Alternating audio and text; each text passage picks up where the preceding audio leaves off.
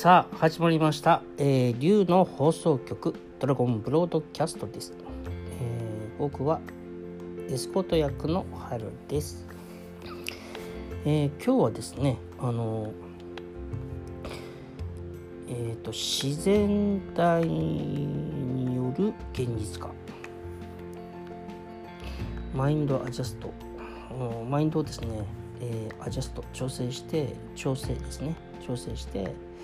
するんですけど、この時に、えーと、例えばマインドを使ってですねあの現実を変えよう、思考を使ってイメージを使ってアファメーションを使って言葉を使って言語プログラムを使ってとかね、えー、いろいろあると思いますけど、えーと、アファメーションしたり、あとはビジュアライゼーション映像をイメージして、なおかつその、えー、と感情感覚精神的な感覚も、えー、臨場感たっぷりにイメージするということをすることで現実を想像していくということは今までいっぱいあると思うんですね。で、えー、とそれはそれで、えー、とやっていただいて、ね、いいんですけど、さらに、えー、発展した、えー、マインド力学を、えー、皆さんに、えー、とこれからね、えー、提案させていただきたいとね思ってます。で、あの、えー、と細かい話をするとまあ長くなりますけど、えーとまあ、大まかに言うとですね、そのえーとマインドの使い方によって現実自分が望む現実を作っていくっていうことっていうのは、えーと思考が現実化するという、そういうですね、えー、本を書いた人が結構昔にいるんですね。ヨーロッパでねひゃくねんぐらい前かな、なんかねいらっしゃるんですよ。もうそんな前じゃないかな、いやひゃくねんぐらい前かな。えー、もともとはですね、その英語のシークレットとかね、えーと、引き寄せの法則とかそういうものの元になったものっていうのは、えーと、アトランティスがあったとされているその地中海近辺、地中海、えー、と大西洋、えー、エジプトとかね、そういうそのアトランティスの英知の名残としてエメラルドタブレットというものがありましてね、ご存知の方はねいっぱいいらっしゃると思うけど、エメラルドの石板があって、それに、えーえー、なんかいろんな英知が書いてあるんだよっていう話ですね。で、エメラルドタブレットっていうのはえー、とふたつ意味があって、ひとつはなんか実際にそのものとしてあって、その文字を解読して活用するものみたいなね、そういうちょっと考古学みたいな話で、もういっこのエメラルドタブレットっていうのは形にはないものなんですね、えー、魂のプログラム、プログラムって言ってもいいと思いますけど、目に見えないもの、魂に入ってるものっていう形でエメラルドタブレットって言ったりします。でえーと、そのエメラルドタブレットの解読っていろんな人がねいろんな形でして、えーと、いろんな発表してるのかな。で、そこの中で有名な言葉がいっぱいいろいろあるわけですよ。一番有名なのは多分ねえっとね英語で何つったっけかな、アズアボー、まあいいや、あの上のものは下のもののように、下のものは上のもののようにっていう訳が有名ですね。えー、とあとはですね、えー、とななつの法則かな、あそんなものもあったりとかねします。で、えー、とそれを心の錬金術、スピリチュアルアルケミー、えー、そういうふうな表現をして、えー、と現実を作っていきましょうっていうようなものってひゃくねんぐらい前からあるんですけどえっとそれをもっとあの深く、えーとえー、探求したものを皆さんにお届けするっていうこともこれから、えーと、あるんですけど、それ以外にもすでにあるもので、今度はアトランティスじゃなくてレムリアの、えー、英知というんですかね、そこの中であるものはそのいわゆるその今言った系統の、えーと、活動家の人とか書術家、本を書く人とかいっぱいいらっしゃるんですけど、もしくはその、えー、チャネリングでね言ってる内容とかもね、それに関わるものもあったりすると思うんですが、あのね、基本的にアファメーションとかビジュアライ、ビジュアライゼーションとか直接的に何かをこう仕掛けて、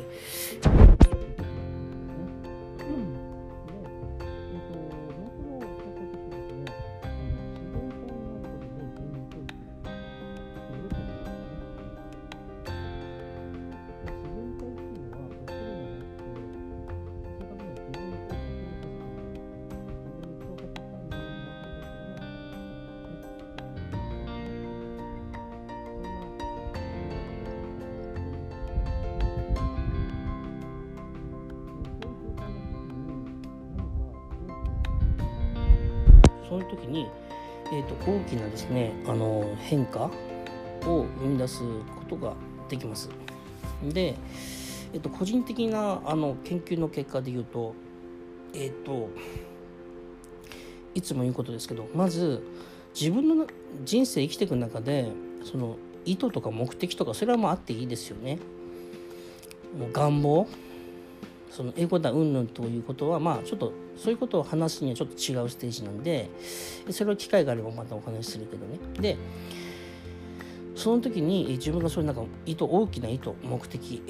があり、なおかついつも言うことですが、それに執着はしていない。でもその変化を望む。それでいて自分はリラックスしていて、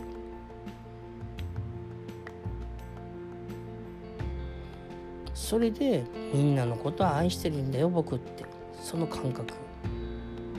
みっつ使う感じなんですよ。えー、っとまあ意図はなんとなくあるね、なんとなくって意図はあるんだけど、それに執着しない、執着して、してない意図がある、まあ、肩の力抜けてるってことですね。で、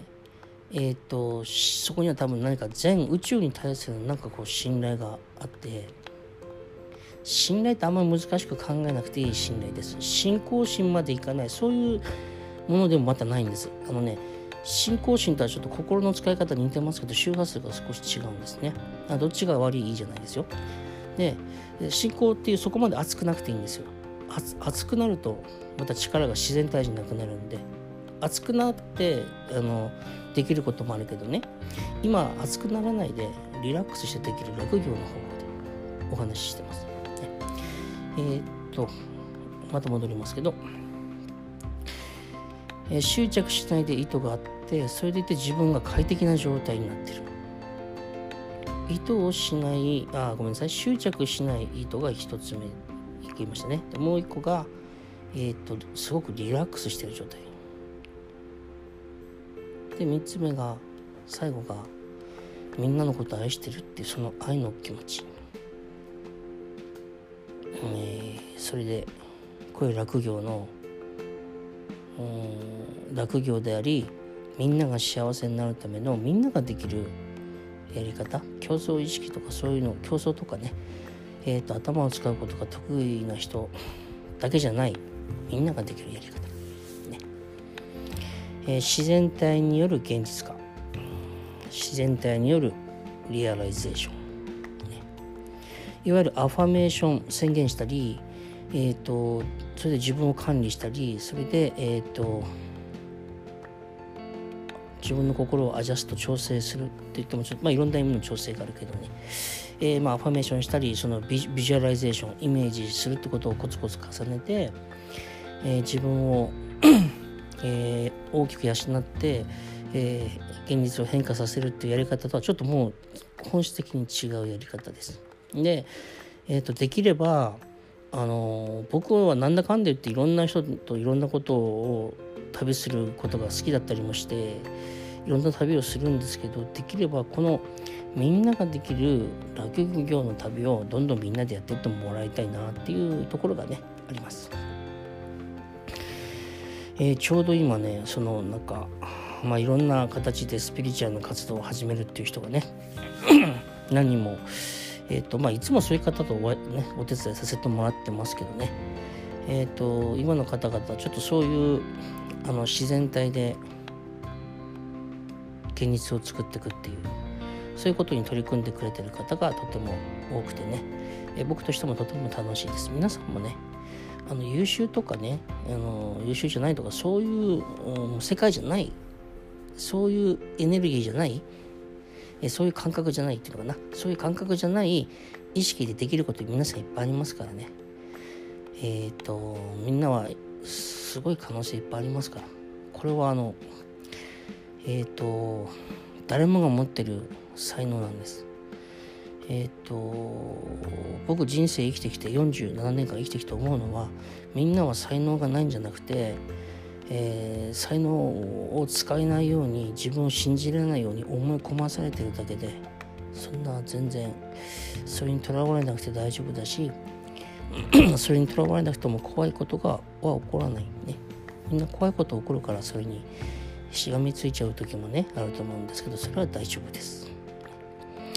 えー、なぜかっていうとね、もうごじゅうねんまえさんじゅうねんまえひゃくねんまえじゃないんで、もう時代自体が変わってますからね。みんながあ過ごしやすい時代になってきてるんで、えー、その落業の方法をね、ぜひやられてください。自然体による現実創造、ねえー、これなんて言うんだろうね、えー、カンフタブルリアライゼーション、いや全然ピンとくる言葉じゃないな。まあ僕言葉考えるの好きなんですけどねまあなんかあのー、みんなの心の旗印になるような何かね、えー、言葉をそのうち見つけるかな。ただ言葉にしてばられないでね、もう時代はね、言葉を扱う時代じゃないんですよ。アファメーション素晴らしいんだけど、でも言葉使ってるでしょ。こ言葉じゃないものってもっと世界が広いんですよね。でビジュアライゼーションってそれを超越したもので、言語非言語でパワフルなもの、しかもそこで、えー、自分のその心の感覚も交えたビジュアライゼーション、まあ、五感も交えてもいいんだけど、すごいパワフルなものですけど、それすらもさらに凌駕した、それすらもさらに超越した大きな、なんかもう宇宙全体みたいな領域の現実化を現代の僕たちはね、えー、使いもうこなす時代ですから、ぜひ一緒に歩みましょうね。えー、今回もありがとうございました。えー、またお会いしましょう。ありがとうございました。